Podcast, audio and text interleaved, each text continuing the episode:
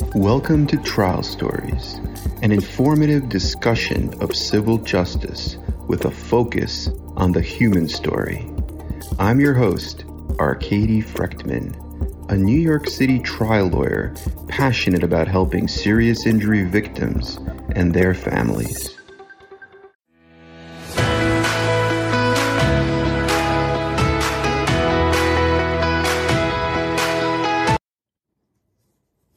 Hi, everybody. This is Arkady Frekhtman, a New York City personal injury trial attorney. And today I want to look at a recent case that just took a verdict last week to see how the insurance companies and defense lawyers try to devalue cases. So this was a trial that happened in Georgia and it was a car crash case and the plaintiff suffered uh, herniated discs, bulging discs, a typical common personal injury lawsuit where somebody suffers a back injury. And so I want to look at actually the defense lawyer's opening statement and some of the points that the defense lawyer made. And then I'll tell you what happened in the case. Uh, uh, so let's let's go to the defense's opening statement. So the first thing that the defense lawyer said was that anyone could file a lawsuit, right? Anyone, anyone could just waltz into the courtroom and file a lawsuit. All you need is a little bit of money, like a few dollars for the filing fee, and you can file a lawsuit. Because the plaintiff was talking about a forever injury, a serious injury, a life changing injury, and they were asking for tens of millions of dollars.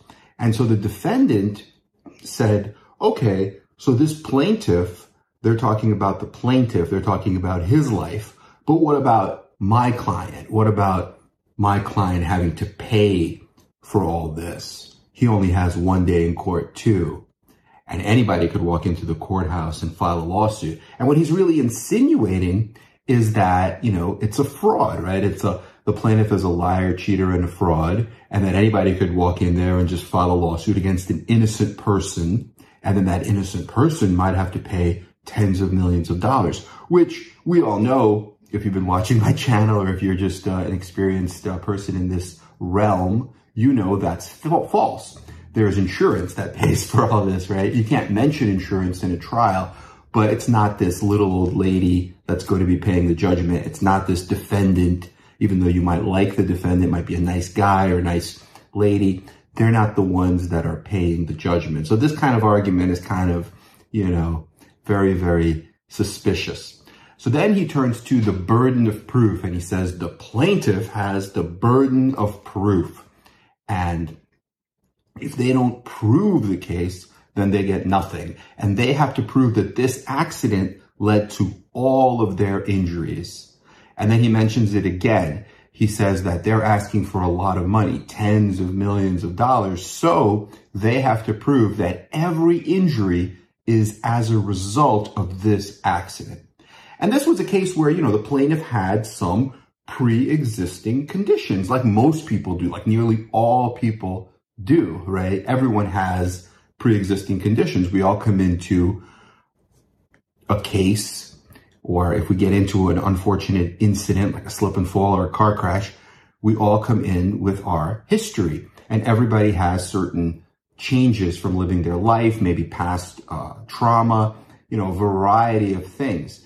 So he's wrong there again, right? He's saying that you have to prove that this accident led to all of it, but you don't. What you really have to prove is to the extent that this accident made it worse. So the fact that somebody has something before doesn't mean that they don't have a case. What it means is that they're actually more vulnerable more fragile, more delicate, and they need that much more care. Somebody that is already a little bit injured from living their life or from a past fall or whatever the case may be needs that much more care. And if you end up crashing into that individual, well, maybe that crash is now the straw that broke the camel's back, right? Maybe that's what pushed him over the edge. And now he's going to need full blown spinal surgery or he's going to have a forever injury of some other sort. So that's another point that I think, you know, Um, I have to watch the trial again to see if the plaintiff addressed that. That's the thing with opening statements. If the plaintiff goes first, I thought the plaintiff did an excellent job, did a great opening statement, but the defendant goes second, and the defendant, if they're a good, experienced defense lawyer, which this guy was, what they do is they try to like, you know, make uh, concoct a lot of falsehoods. And so you don't want to like stand up every every second and be like objection. Although you can you can sometimes if it's very egregious you can object and it's good to object if something is really against the law and against the procedure. But you don't want to be objecting every every sentence. And at the same time, like once they're done with their opening, you don't have a chance to respond to that. You could respond through witnesses and you could respond in your closing arguments or your summation. That's that's later on. So you know it's kind of it's kind of a tough thing. Now the other thing he talked about was that you know the plaintiff had planned a vacation and he actually went to the vacation. He had planned the vacation before he got into this car crash, but after he got into the car crash, he he went to the vacation. And the reason they say that is to show like, look, you could still enjoy your life you planned a vacation, you went to the vacation, so it's not so life altering. And they do that a lot. A lot of times in depositions, they will ask you if you are planning to go to vacation. Sometimes they'll ask you for a copy of your passport and they'll look through it to see if you went anywhere. Um, to, and especially if you testified that you cannot go anywhere you did not go anywhere, but then they find out that you did, then it's a credibility issue, right? Then you're a liar. So they really try to harp on all that. And then um, he mentioned, in this case, actually, it was interesting. The plaintiff was actually an attorney. He wasn't a personal injury attorney. I believe he was in another field, like real estate or family law. But it was interesting because what they had said was that the plaintiff started treatment with a clinic or chiropractor that he referred clients to. So that he mentioned that in opening, right? So, so look at all the things they're doing, right? They're trying to stir doubt. They're trying to stir confusion. And, you know, I, from watching the trial, I thought that this plaintiff was injured. You know, I thought that he did have a serious injury. I mean, he did have some uh, pre-existing conditions, which like we talked about, a lot of people do.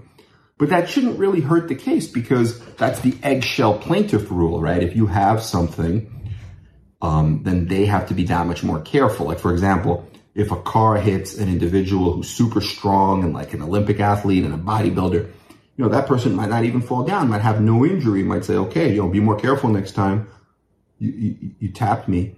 But if that same car hits an octogenarian, somebody who's 80, he falls over, hits his head, has like a brain bleed, he may be, you know, in a coma for months and months. That's a completely different kind of case, right? That could be a multi-million dollar case. So it just, you take your plaintiff as you find him and there's no penalty for having prior medical conditions because everybody's got something, right? Whether it's your back, whether it's your you know, uh, prior shoulder injury, whatever it is. Everyone has something. So, but that was one point that they made about the, the treatment. And then another point he made was that he was talking about a doctor, okay? And this is one of the doctors uh, that may had an opinion for the plaintiff. And the doctor said that the plaintiff will need all this treatment, like uh, radio frequency ablations, epidural steroid injections, perhaps a percutaneous discectomy, basically pain management, and he will need possibly a, a, spinal fusion in the future as well. So he was talking about all this future care. And what the defense lawyer said was he said, well, this one doctor, he retired. So all that money is now going to go into someone else's pocket, not his. So again, right, he's trying to create this falsehood that the doctor is not saying that the patient needs treatment because the patient truly needs treatment. But what he's saying is the patient, the doctor is trying to, you know, conjure up the need for treatment in order to make money, in order to line your pocket. And it's a very, very nefarious, you know, evil kind of argument. But sometimes it works, right? It depends on the juror. And one way to respond to that is to polarize the case. And what I mean by polarize the case is to just go out there and say it as the plaintiff's attorney. Say, look, it's going to be up to you as the jury. You, you're going to have to decide. And it's not a decision about one doctor. It's not a decision about vacations. It's not a decision about the burden of proof, whether everything came from this crash. but it's really a decision. Is this individual a liar, a cheater, and a fraud? Or is this an innocent injury victim who happened to get hit by a car and suffered a life altering injury? It's either one or the other, and you're going to have to make that choice. And with the burden of proof, it's very important to remember that the plaintiff only has to show more likely true than not true. So the plaintiff does not have to show like a reasonable doubt, beyond a reasonable doubt, or even clear and convincing evidence. So the burden of proof is very easy. It's just more likely true than not true. So if you have, let's say, you know, 51 and they have 49, well, you tip the scales. You've met your burden. That's all you have to prove. And so, you know, that's something else that the plaintiff's attorney did say. And uh, so what happened was they got a, a verdict. They got a, over a million dollar verdict, but I think that they were hoping for much more. They were asking for tens of millions of dollars. And so I wanted to talk about how this opening statement and uh, we could look at some other parts of it later, like the closing arguments or some of the doctor's testimony.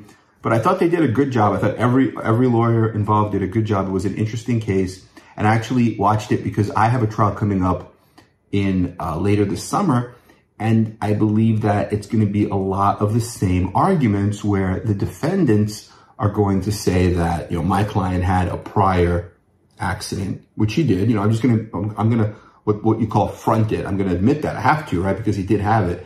And he also had some degenerative changes. Um, but you know, having degenerative changes, degeneration really, what it really means is it's the normal, painless aging process. We all go through it, right? When you're born and you're like a little baby, you start to degenerate degenerating just means living your life until you turn, I don't know, 80 and you pass away. Then you stop degenerating because now your, your life is over. But that's, that's what it is, right? So for example, if somebody gets hit by a truck or they fall down steel steps, like 12 or more steel steps, you know, the jury's going to have to decide, are these medical conditions from living your life, the normal painless aging process? Or is it traumatic? Is it from falling? Is it from the crash? And that's something that they're going to have to decide based on all of the evidence, including the doctors, the medical evidence, and, and the defendant's evidence as well. So I hope this has been helpful. Um, this is a common defense that we see in a lot of cases, this issue that we didn't cause it, it was caused by something else. So let us know what you think. Um, and we are here for you. Okay, please like and subscribe to our channel. Please leave your comments and questions. We are here for you, and um, we will talk to you very soon. Have a great day.